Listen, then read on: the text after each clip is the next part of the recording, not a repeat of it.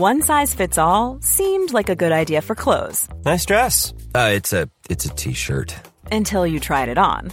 Same goes for your healthcare.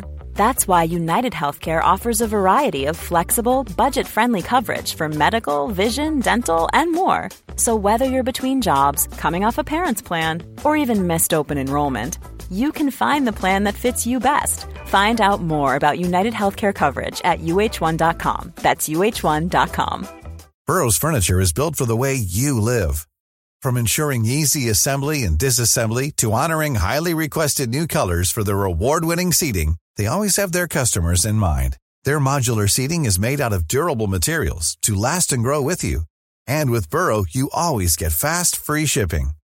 Get up to 60% off during Burrow's Memorial Day sale at burrow.com slash ACAST. That's burrow.com slash ACAST. burrow.com slash ACAST.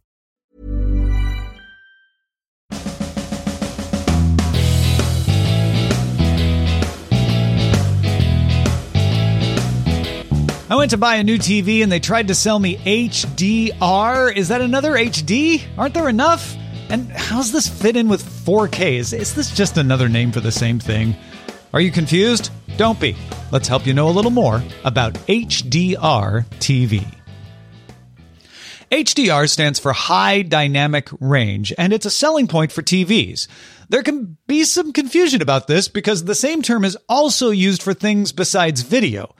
On this episode, we're talking about how HDR pertains to video, specifically your TV or movie watching.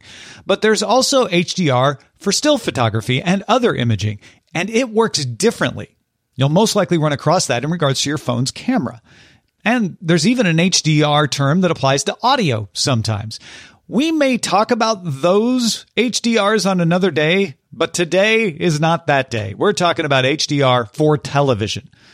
But let's start with the root of the term for all these meanings dynamic range. You probably think of it as contrast, and rightly so. Still, it's one of those phrases you hear and you think you know what it means, but if you were pressed, you may or may not be able to come up with a good definition. Put simply, dynamic range is the ratio between the highest and lowest values. Hence, you hear people say contrast ratio. For you sports fans, you could think of it this way. Hockey teams usually score fewer than 10 goals, so their dynamic range is 0 to 10. Uh, or for WoW players, uh, the cooldown on your character spells is 3 seconds at the fastest, 8 at the slowest. So your character's spell cooldown dynamic range is 3 to 9. Of course, that's not how dynamic range is used, nor is it how it gets expressed. It's usually expressed as a ratio or logarithm, and it applies to signals. But for our purposes, you just need to understand that it's a range in which values can fluctuate. A higher contrast ratio means you can have brighter brights and darker darks. High dynamic range means the range gets, well, higher than usual. And we could kind of stop right there, really. HDR, at its root, means brighter brights and darker darks.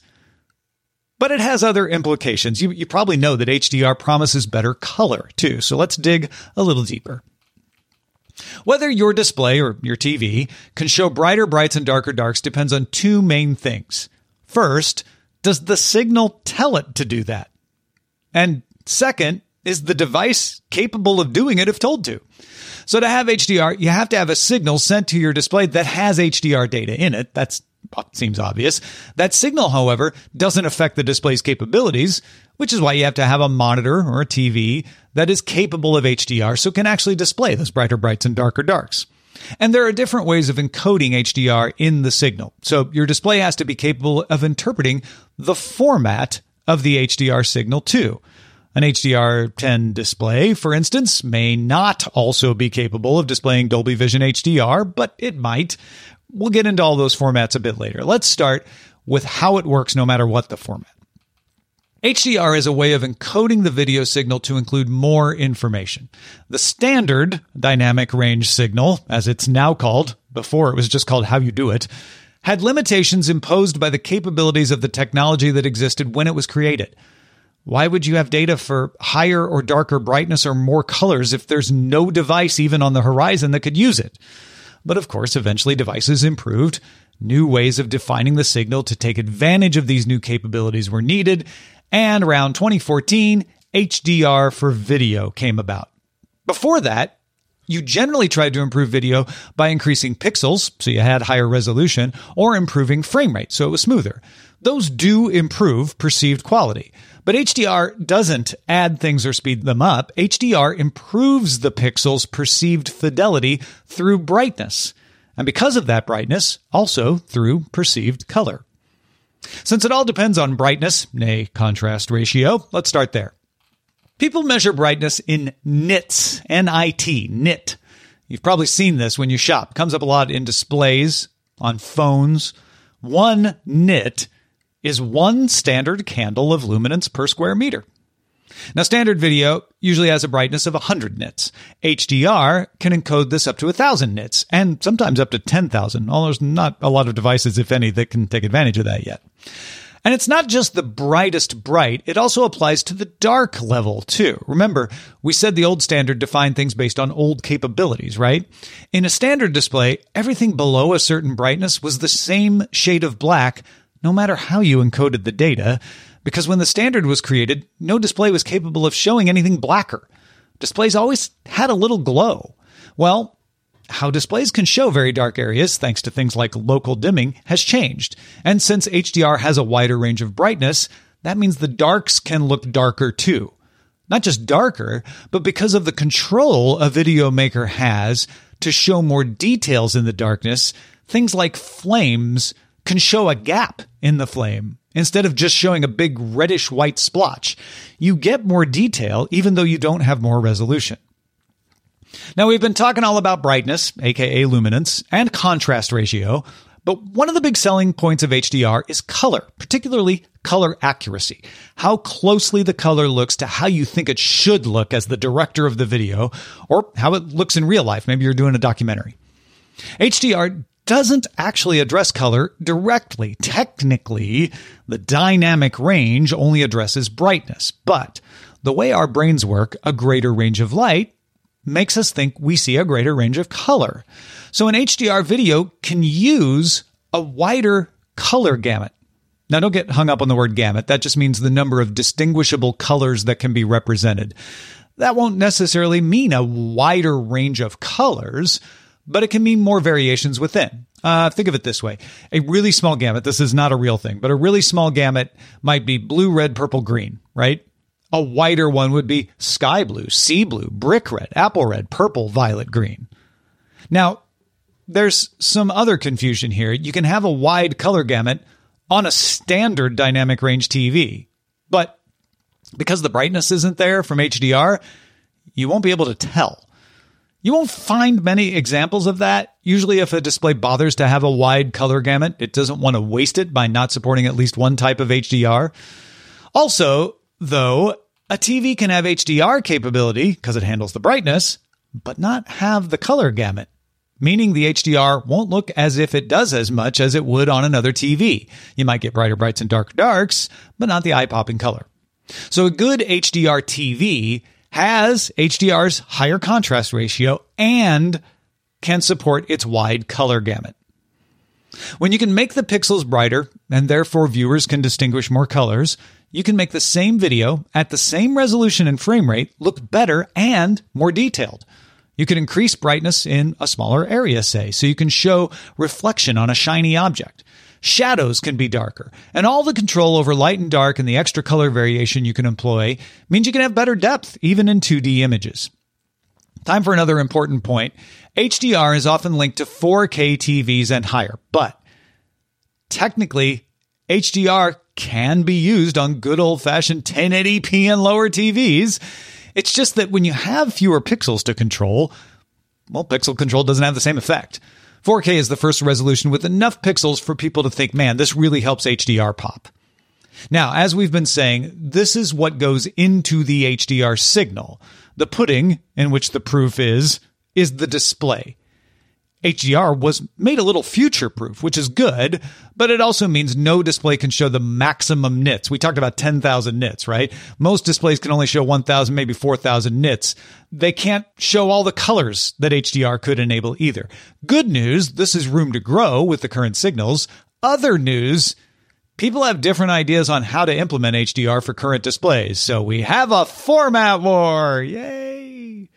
Let's run over a few of the formats and their highlights and weak points before we wrap up. HDR10 is an open standard supported by the Consumer Technology Association, the CTA, you know, the folks who put on CES every year. It's capable of up to 10,000 nits, but usually mastered somewhere between 1,000 and 4,000.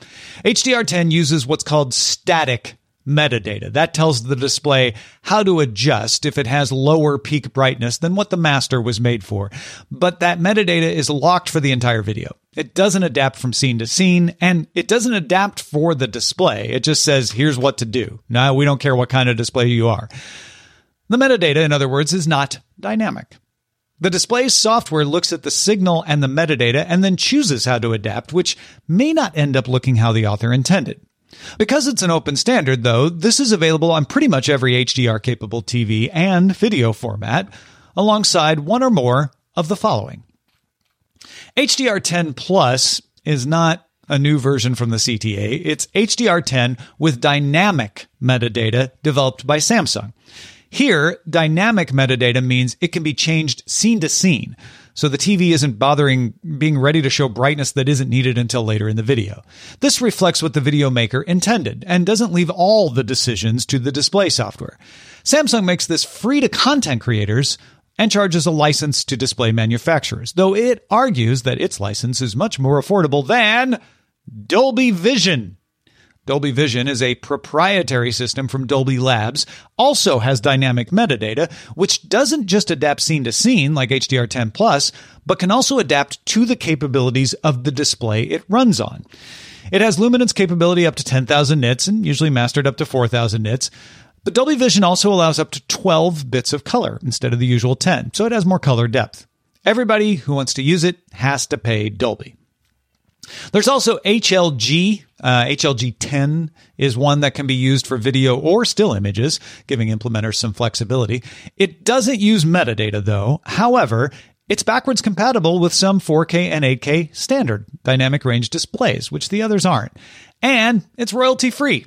It was developed by the BBC and NHK for broadcasters and is used by several streaming services too. There's a similar format out there called PQ10 as well.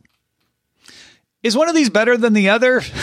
I'm so not glad you asked. Uh, generally speaking, the ones with dynamic metadata, Dolby Vision and HDR10 Plus, are generally considered to be better because they are truer to the intent of video creators with the dynamic metadata and all.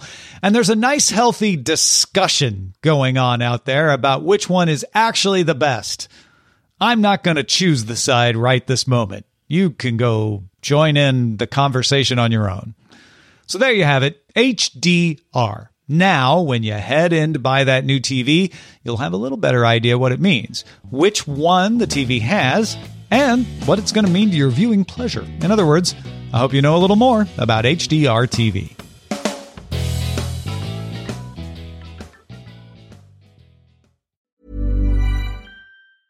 Planning for your next trip? Elevate your travel style with Quince. Quince has all the jet setting essentials you'll want for your next getaway, like European linen, premium luggage options, buttery soft Italian leather bags, and so much more. And is all priced at 50 to 80% less than similar brands. Plus, Quince only works with factories that use safe and ethical manufacturing practices. Pack your bags with high-quality essentials you'll be wearing for vacations to come with Quince. Go to quince.com/pack for free shipping and 365-day returns. Mom deserves the best, and there's no better place to shop for Mother's Day than Whole Foods Market. They're your destination for unbeatable savings, from premium gifts to show-stopping flowers and irresistible desserts. Start by saving 33% with Prime on all body care and candles. Then get a 15-stem bunch of tulips for just $9.99 each with Prime. Round out Mom's menu with festive rosé, irresistible berry chantilly cake, and more special treats. Come celebrate Mother's Day at Whole Foods Market